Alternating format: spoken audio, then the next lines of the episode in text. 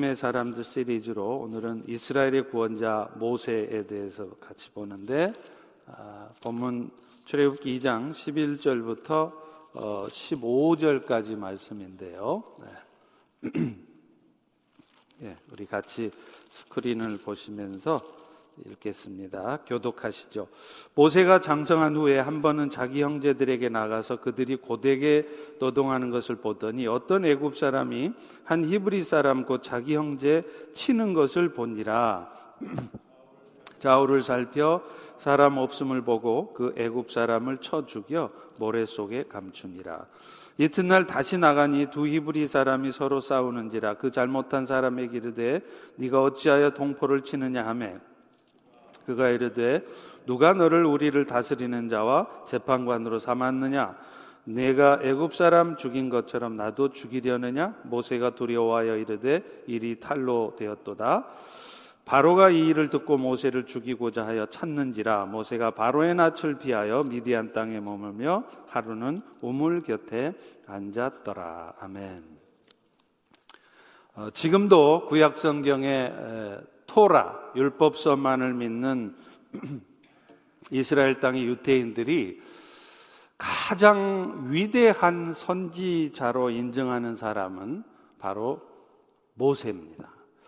그는 이스라엘 백성들을 애굽의 종되었던 상태에서 이끌어내어서 축복의 땅 가나안으로 인도해 준 구원자이기 때문이죠. 근데 사실 모세는요. 어, 구속사적인 시각에서 보아도 구약 성경 인물 중에 가장 중요한 인물이기도 합니다. 왜냐하면 그가 애굽의 종 상태에 있던 이스라엘 백성들을 이끌어낸 사건은 바로 예수님께서 사탄의 종으로 살다가 영원한 멸망에 빠질 수밖에 없는 우리들을 구원해 내신 것. 이것을 가장 잘 보여주고 있기 때문입니다.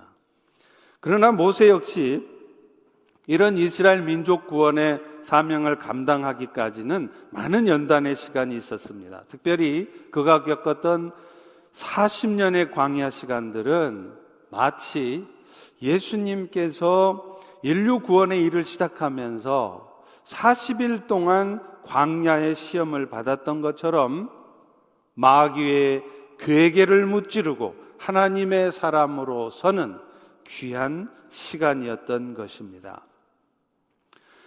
우리 인생에도 종종 이런 광야 같은 시간들이 찾아옵니다.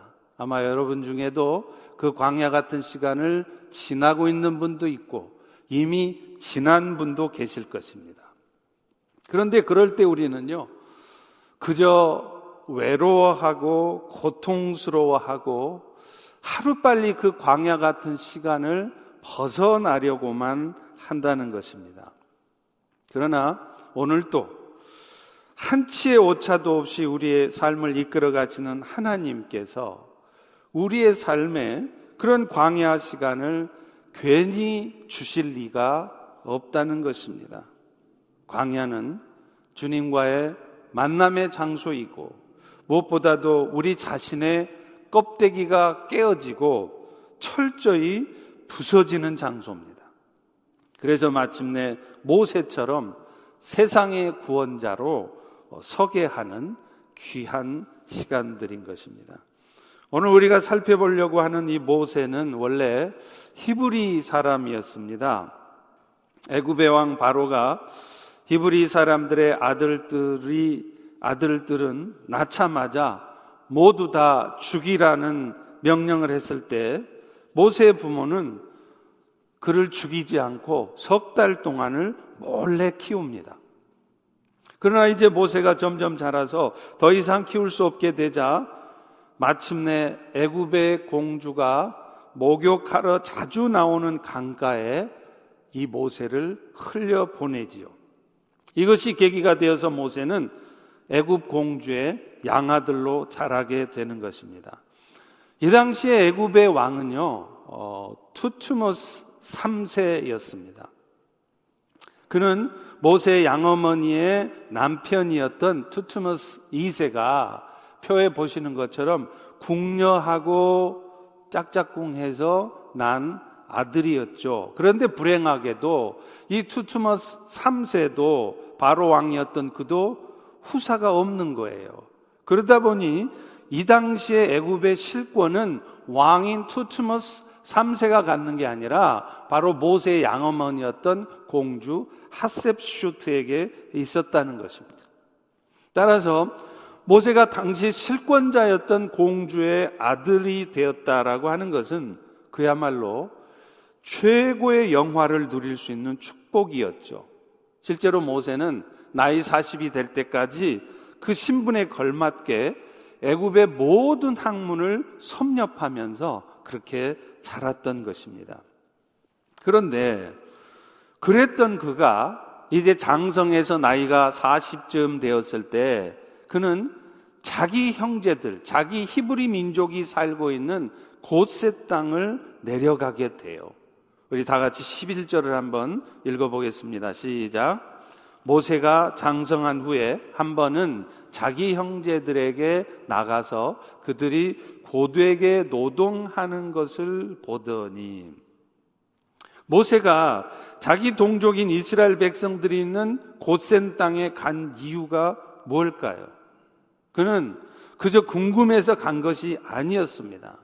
그는 자신의 동족 히브리 사람들의 삶에 대해서 극률함 또 안타까운 마음을 가지고 내려갔던 것입니다. 이것은 모세가 고센 땅에 내려간 이유를 설명하고 있는 스테판의 설교를 통해서도 알 수 있어요. 사도행전 7장 23절에 보면 그 이유를 이렇게 씁니다. 그가 나이 40이 되매 그 형제 이스라엘 자손을 돌아볼 생각을 하더니 안타까운 마음으로 살펴볼 생각으로 갔지 그저 궁금증에 간 게 아니라는 겁니다. 아니나 다를까 그가 곧센에 내려가자마자 목격하게 된 상황은 어떤 애굽 사람이요 자기 동족 사람 히브리 사람들을 채찍질하고 괴롭히는 것을 마침 본 거예요.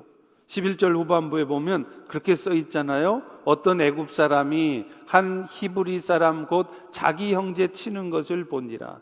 여기 나오는 어떤 애굽 사람은 아마도 강제 노역을 관리했던 애굽의 감독관이었을 것입니다. 그때 그때 모세는요. 그 모습에 격분을 합니다. 그리고는 그 애굽 감독관을 쳐 죽이게 되는 거예요. 사실 모세 마음속에는 자기 동족 히브리 민족에 대한 안타까움이 항상 있었어요. 왜냐하면 그는 자기 유모로부터 사실 유모지만 사실은 자기의 친어머니였어요. 이 친어머니로부터 자기 자신이 히브리 민족이라는 것을 들어서 알고 있었기 때문인 것입니다. 그런 마음 가운데 모세는 안타까운 극률의 마음을 가지고 고센 땅에 내려가 본 것이었어요. 그런 모세의 마음을요. 히브리서 11장 26절은 이렇게까지 쓰고 있습니다. 그리스도를 위하여 받는 수모를 애굽의 모든 보화보다 더 큰 재물로 여겼으니 이는 상 주심을 바라봄이라. 모세가 모세가 만약 자신의 동족인 히브리 민족으로 하여금 애굽의 종된 상태에서 빠져나갈 수 있도록 하는 일을 그가 하지 않았다면요. 그는 당연히 애굽에서 실권자의 아들로서 영화롭고 편안한 삶을 살 수 있었어요. 그런데 모세는 그런 모든 영화로운 삶을 뒤로 하고 자기 동족 이스라엘 민족 구원에 대한 열망을 버리지 않았던 것입니다. 어쩌면 그 일을 하다가 순조롭지 않아서 그것 때문에 모세는 자기 생명을 내어놔야 될 수도 있었습니다. 아니 최소한 최소한 자신이 애굽에서 누렸던 그 영화로운 삶은 내려놓아야 했었습니다. 그럼에도 불구하고 그는 이 모든 삶을 뒤로 하고 이스라엘 민족을 포기하지 않았던 것이죠. 자, 그런데 히브리서의 말씀처럼 모세가 이 땅에서 비록 고통스러운 삶을 살게 될지라도 하늘의 상급을 바라보며 자기 민족을 구원하겠다는 열망을 갖는 것은 좋았어요. 근데 문제는 그 하나님의 뜻을 이루어 드리는 방법에 문제가 있었다는 겁니다. 왜냐하면요, 모세는 그 일을 위해서 하나님이 모세를 부르시기도 전에 자기가 먼저 스스로 움직였어요. 우리도 그러는 예가 얼마나 많습니까? 하나님이 때가 되면 말씀하실 텐데 내가 먼저 움직여요. 내가 먼저 결정해요. 그리고 그것도 자기 방식대로 그것을 이루어내려 했던 것입니다. 그래서 하나님은요, 이런 모세를 새롭게 하시기 위해서 정말로 이스라엘 민족을 구원하는 그런 자격이 갖추어지도록 하기 위해서 그를 미디안 광야로 쫓겨가게 하십니다. 모세가 애굽 사람을 죽이고 급하게 모래 속에 파묻었죠. 그런데 그 다음 날 히브리 사람들이 있는 곳에 갔더니 이 히브리 사람들이 자기들끼리 다투고 있는 거예요. 그래서 모세는요 가서 니들 왜 싸우냐? 그러면서 잘잘못을 가려주면서 싸우지 말라 이렇게 책망을 합니다. 그런데 그 말을 듣던 히브리 사람들이 오늘 14절의 말씀입니다. 이렇게 말해요. 누가 너를 우리를 다스리는 자 재판관으로 삼았냐? 네가 애굽의 감독관 죽였던 것처럼 우리도 죽이려 하느냐? 모세가 얼마나 놀랐겠습니까? 그들은 놀랍게도 자기가 애굽의 감독관 죽인 사실을 이미 알고 있었다는 거예요. 그리고 나중에는요, 이 사실이 애굽의 왕이었던 바로, 그러니까 투투머스 3세에게까지 알려지게 됩니다. 이 소식을 듣자마자 애굽 왕 바로는요, 모세를 죽이려고 합니다.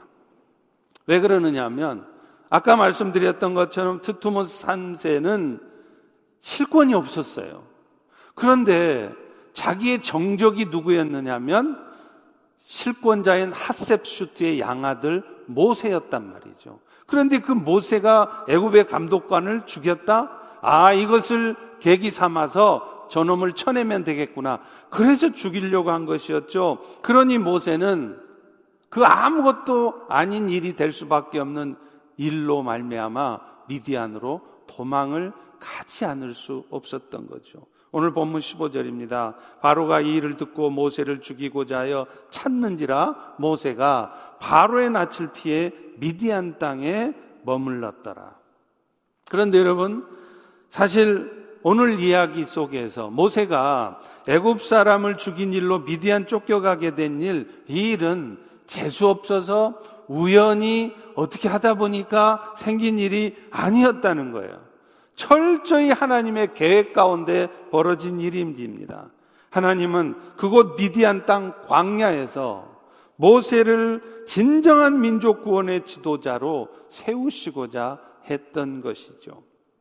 그는 그곳에서 무려 40년 동안이나 믿음의 인내를 배워야만 했습니다. 여러분 생각해 보십시오. 그 40년 동안 모세가 한 일이 뭘까요? 아침부터 저녁까지 양치는 일이었어요. 그러니 자기 동족 이스라엘 민족 구원에 대한 큰 열망, 그야말로 큰 비전을 품고 있는 모세의 입장에서는 얼마나 답답했겠습니까? 그런데 이게 사실은 하나님의 작전이었다는 것입니다.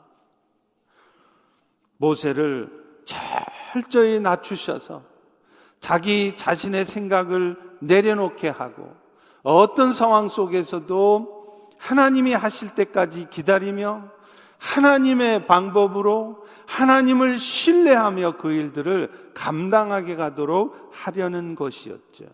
사실 모세한테 이런 연단의 시간이 필요했던 이유가 분명히 있습니다.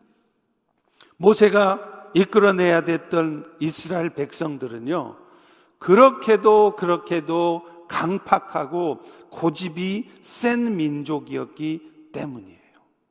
그들은요, 지금 당장 자신들이 당하고 있는 가혹한 노동, 또 열악한 상황 때문에 마음이 상해 있었어요. 그래서 하나님이 그들의 지도자로 모세를 세워줘도 그들은 좀처럼 모세의 말에 귀를 기울이지 않습니다. 온통 자기들 생각뿐이에요. 자신의 생각대로만 살아요. 출애굽기 6장 9절에 보면 그들의 모습을 이렇게 씁니다. 모세가 이와 같이 이스라엘 자손에게 전하나 그들의 마음의 상함, 가혹한 노역 이런 것 때문에 모세가 전한 하나님의 말씀을 듣지 않았다는 거죠. 실제로 그 이후에도 여러분이 알다시피 광야의 40년 동안 이스라엘 백성들이 얼마나 폐역한 모습으로 살아갑니까? 언제 한번 하나님 앞에 감사하다, 자신들의 영도자 모세에게 언제 한번 감사하다 소리 한 번을 하지 않습니다. 계속 불평하고 원망하고 그런 강팍한 이스라엘 백성들을 이끌어내려면 모세는요, 철저히 자기 자신이 낮추어져 있어야 했습니다. 자신의 눈에 보이는 대로 판단하고 행동했다가는 그런 이스라엘 백성들을 하루도 이끌어낼 수 없었을 것이기 때문이죠. 그래서 그래서 하나님은 그런 중차대한 사명을 맡기기 위해 먼저 모세를 철저히 낮추시는 것입니다. 눈에 보여지는 대로 판단하고 자기 생각대로 말하고 행동하는 것이 아니라 눈에 보이지 않는 하나님을 끝까지 신뢰하면서 하나님의 때를 기다릴 줄 아는 그런 하나님의 종이 되게 하시려고 그에게 그런 시간을 갖게 하셨던 것이죠. 사실 오늘날 우리 성도들의 이 땅의 삶에서도요, 정말로 필요한 것이 철저히 자기 자신을 낮추는 거예요. 철저히 자기 자신이 죽어져 있는 것입니다. 그래서 예수를 믿기만 하는 것이 아니라 예수님이 정말로 내 삶의 주인이 되어야 되는 것이에요. 이런 우리 그리스도인의 삶을 가장 잘 표현하고 있는 것이 갈라디아서 2장 20절 아닙니까? 바울은 그렇게 말합니다. 내가 그리스도와 함께 십자가에 못 박혀 죽었나니 그런즉 이제부터는 내가 사는 것이 아니라 내 안에 그리스도께서 사시는 것이라. 살아가는 것은 내가 판단하고 말하고 행동하고 내가 사는 것 같지만 사실은 내 삶의 주인 대신 예수님이 주인으로 사는 인생이라는 얘기입니다. 우리의 죄악된 육신은요. 그리스도로 말미암아 십자가에 못 박혀 죽었어요. 그런데 우리가 이 구절들을 볼 때 주의해야 될 단어가 이 죽었다라는 단어입니다. 이 죽었다는 단어는요. 우리가 그리스도의 죽음과 연합이 되어 있어서 우리의 죄악된 육신으로 말미암는 그런 모든 어둠의 삶은 끝났다라는 그야말로 우리의 영적인 위치, 영적인 상황들을 얘기하고 있는 것입니다. 실제로는요, 실제로는 절대 우리는 죽어 있지 않습니다. 그런데 내 삶에도 정말 예수님의 십자가의 능력, 예수님의 일하시는 역사, 놀라운 믿음의 역사가 나타나려면 가장 먼저 내가 실제적으로 죽어 있어야 돼요. 영적으로만 그리스도와 함께 십자가에 못 박혀 죽어서 내가 짓는 죄 때문에 죄로 말미암는 멸망에 빠지지 않을 뿐만 아니라 실제로 내가 살아가면서도 내 삶에 죄악된 삶이 내가 살아 움직이는 삶이 나타나지 않아야 한다는 거예요. 그럴 때 십자가의 능력이 나타난다는 겁니다. 여러분, 구약 백성들이 동물 제사를 드릴 때요. 동물을 죽여서 재단에 바치면 그 동물은 끝까지 움직이지 않고 재단 위에 가만히 들여져 있어요. 그런데 우리의 몸으로 드리는 제사는 안 그렇습니다. 엊그제까지 몸이 죽으라고 아파서 엊그제까지 비즈니스가 그렇게도 안 돼서 힘들어서 엊그제까지 사람 때문에 그렇게 힘들어서 철저히 죽어 있었던 내가 어느 날 그 모든 삶의 문제가 풀어지면요. 나도 모르게 다시 살아 움직여요. 그래서 슬그머니 재단에서 다시 내려온다는 거예요. 그래서 우리 육신이 계속적으로 십자가에 넘겨져 죽임을 당할 때만이 십자가의 능력이 나타나는 것인데 그렇지 못하니 하나님께서 오늘 또 우리에게 그런 시간을 갖게 하시는 것입니다. 철저히 내가 낮아지고 죽어지라는 것이죠. 고린도후서 4장 11절도 말합니다. 우리 산자가 항상 예수를 위해 죽음에 넘겨짐은 예수 생명이 또한 우리 죽을 육체에 나타나게 하려 합니다. 어떨 때 내 삶에 내 안에 있던 예수님의 생명력이 나타난다고요? 어떨 때요? 내가 죽음에 넘겨질 때. 날마다 내가 철저히 죽어져 있을 때. 그럴 때 내 삶에 예수님의 능력이 나타난다는 거예요. 그래서 하나님께서요, 정말로 이 시대에 쓰는 사람들은 겉을 금과 은으로 멋지게 치장한 사람이 아니라 그 속을 깨끗이 비운 사람이라고 말하고 있는 것입니다. 항상 자신의 뜻을 하나님께 맞추고 사는 사람이에요. 디모데후서 2장 20절 21절에도 그렇게 말합니다. 큰 집에는 금그릇 은그릇뿐 아니라 나무그릇 질그릇도 있어서 귀한 그릇 천한 그릇이 있는데 어떤 그릇이 귀한 그릇이냐 누구든지 이런 것에서 자기를 깨끗하게 하면 귀 쓰는 그릇이 되어 거룩하고 주인의 쓰심에 합당하리라. 다시 말하면 하나님 앞에 귀하게 쓰임 받는 그릇은 겉모양이 금그릇, 은그릇으로 치장된 것이 아니라 주님이 피 쓰시기에 편한 그릇이라는 거예요. 주님이 쓰기에 편한 그릇은 어떤 그릇일까요? 겉은 금과 은으로 잘 치장이 되었어요. 굉장히 멋있어요. 굉장히 실력 있어 보여요. 아주 일 잘할 것 같아요. 그런데 문제는 자기 안에 자기의 생각과 자기의 열심으로 가득 차 있는 거예요. 이런 사람들은 주님이 쓰시기가 불편합니다.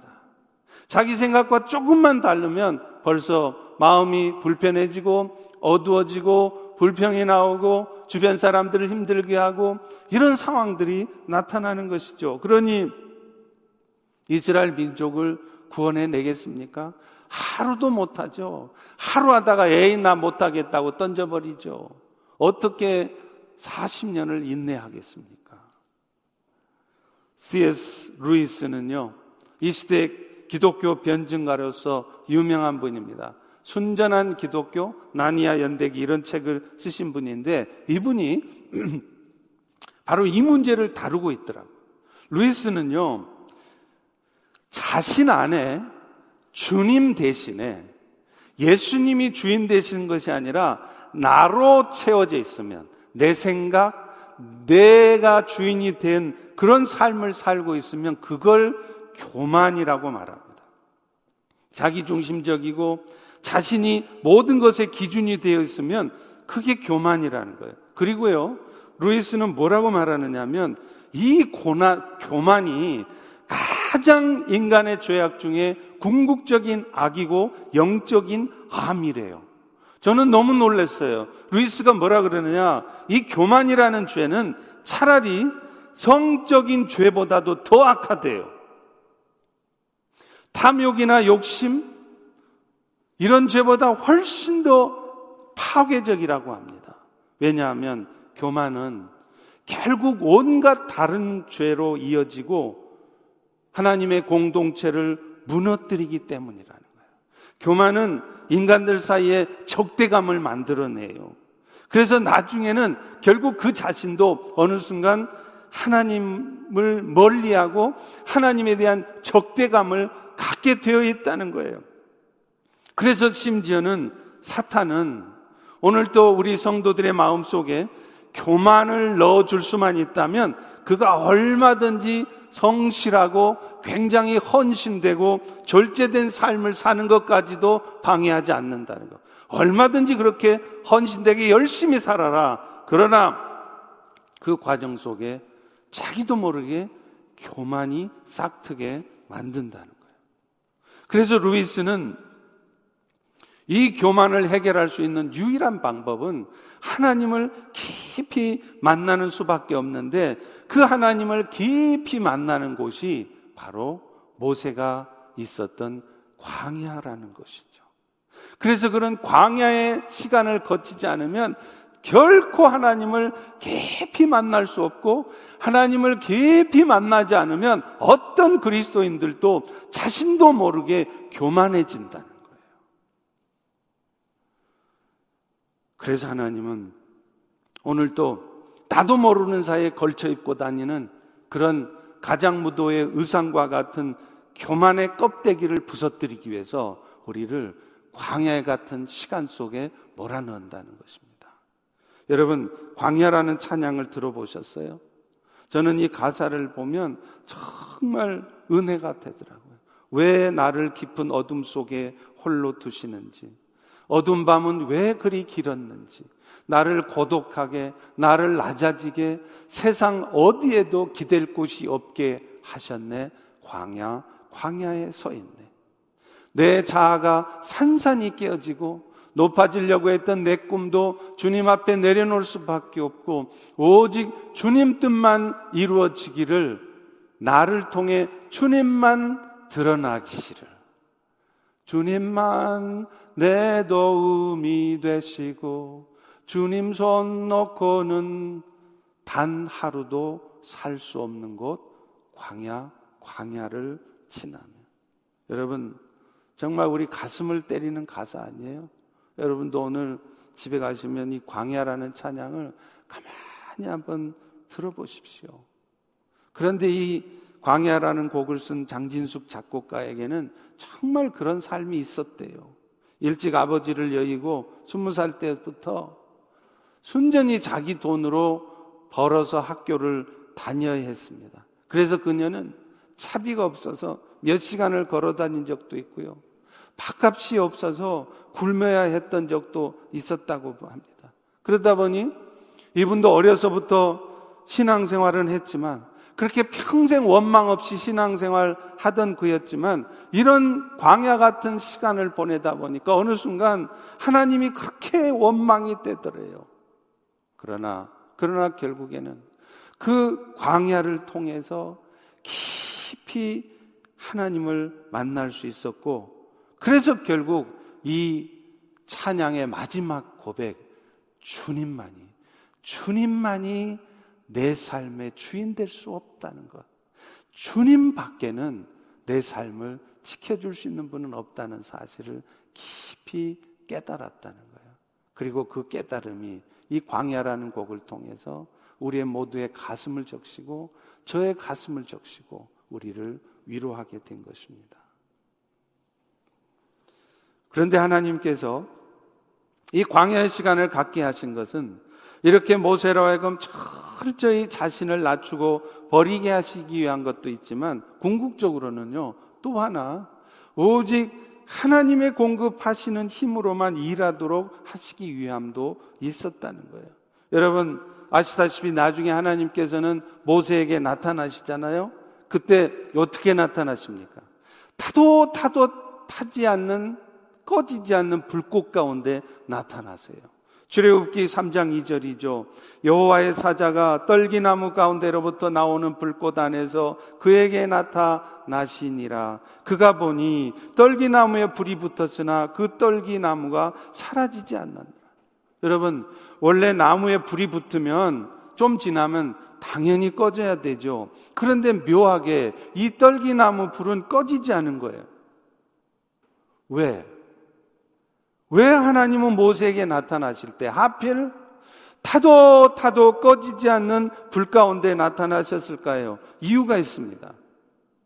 하나님의 불이 임하면 하나님의 불로 일하게 되면 결코 꺼지지 않는 불처럼 지치지 않고 견딜 수 있다는 것입니다.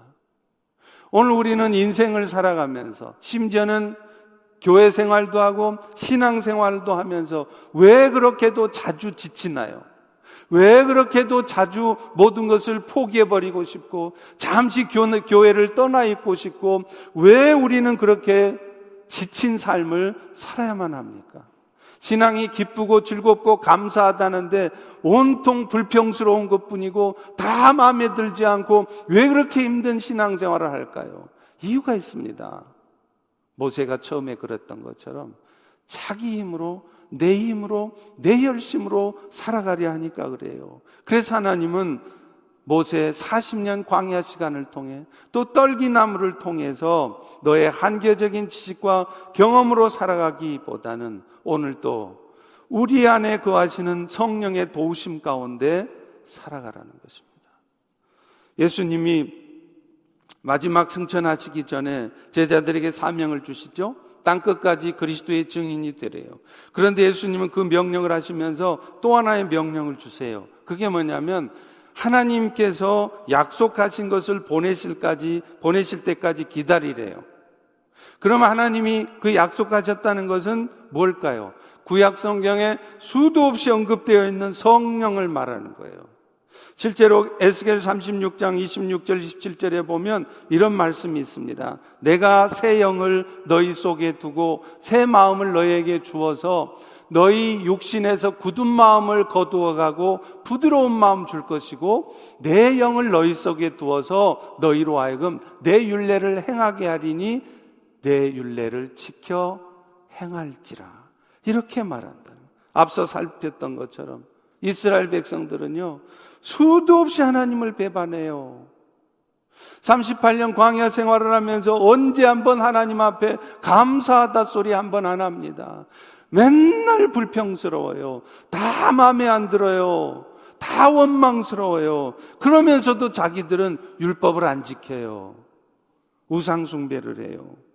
그래서 하나님께서는 그런 어쩔 수 없는 이스라엘 백성들을 포기하시는 것이 아니라 대신 새로운 약속을 맺어요. 그것이 신약, 새 약속이라는 신약인 거예요.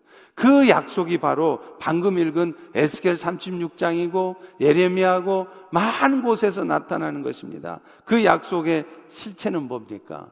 예수 그리스도고 예수 그리스도의 영이신 성령이었어요. 그래서 십자가의 은혜를 입은 자들은 이제 성령의 도우심 가운데 살라는 거예요. 그래서 성령의 능력에 덧입혀지면 너희들 마음에 부드러운 마음이 생길 거라는 거예요.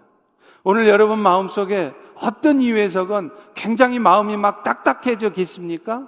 어떤 이유에서건 막 마음이 불편하시고 굳어져 계십니까? 그런 마음 여러분 능력으로는 절대 해결 못 합니다. 아무리 결단하고 다져도 여러분 마음에 그 딱딱한 마음, 불쾌하고 불편한 마음, 어두운 마음 사라지지 않아요. 성령이 도우시면 된다는 거예요. 또 있어요. 성령의 능력에 덧입혀지면 도저히 지킬 수 없고 지키고 싶지도 않던 하나님의 말씀을 지킬 수 있다는 거예요.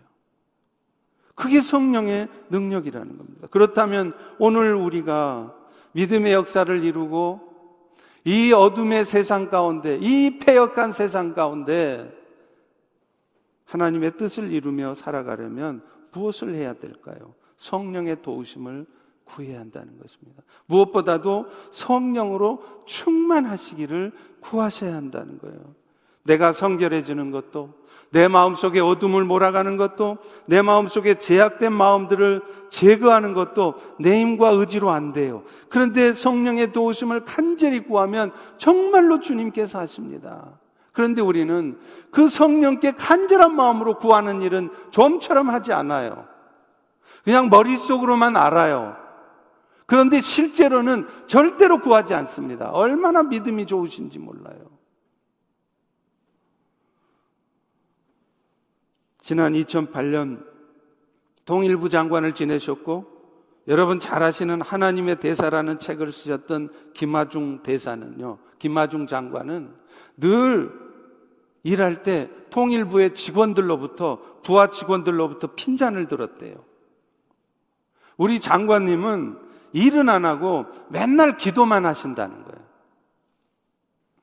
그런데 그렇게 기도만 하던 장관님이 역대 통일부 장관들 중에 가장 잘 임무를 수행했다고 평가받고 있는 것은 결코 우연이 아닐 것입니다. 유명한 에피소드가 있어요. 하루는 그가 대통령과 독대하면서 대통령이 어떤 질문을 했는데 그 자리에서 대답할 수가 없는 질문이었대요. 그러자 이 김하중 장관은 대통령에게 이렇게 말합니다. 대통령님, 제가 지금 잠깐만 밖에 나갔다 와서 대답을 드려도 될까요? 아니, 지금 감히 대통령이 질문을 하는데 대답은 안 하고 잠깐 나갔다 온다고? 이게 장관으로서의 태도입니까? 말도 안 되는 일이죠. 그런데 그렇게 양해를 구하고 나가서 이 장관이 뭐 했을까요? 기도하는 거예요. 그 짧은 순간에도 대통령 앞에 서 있는 순간에도 기도했다는 것입니다. 사랑하는 성도 여러분, 오늘 우리 스스로의 힘으로 되는 것은 아무것도 없습니다. 저도 살기 힘들고 사역이 힘들고 어려울 때마다 불평이 나올 수 있고 하소연이 나올 수 있지만 아무 도움이 되지 않아요. 소용없어요. 그럴 때 동네를 돌면서 푸르짖어 기도하며 성령 하나님께 도우심을 간절히 구하면요. 이내 하나님이 저의 마음속에 모든 어두운 마음들을 가지고 가세요. 그래서 마음이 평안해집니다.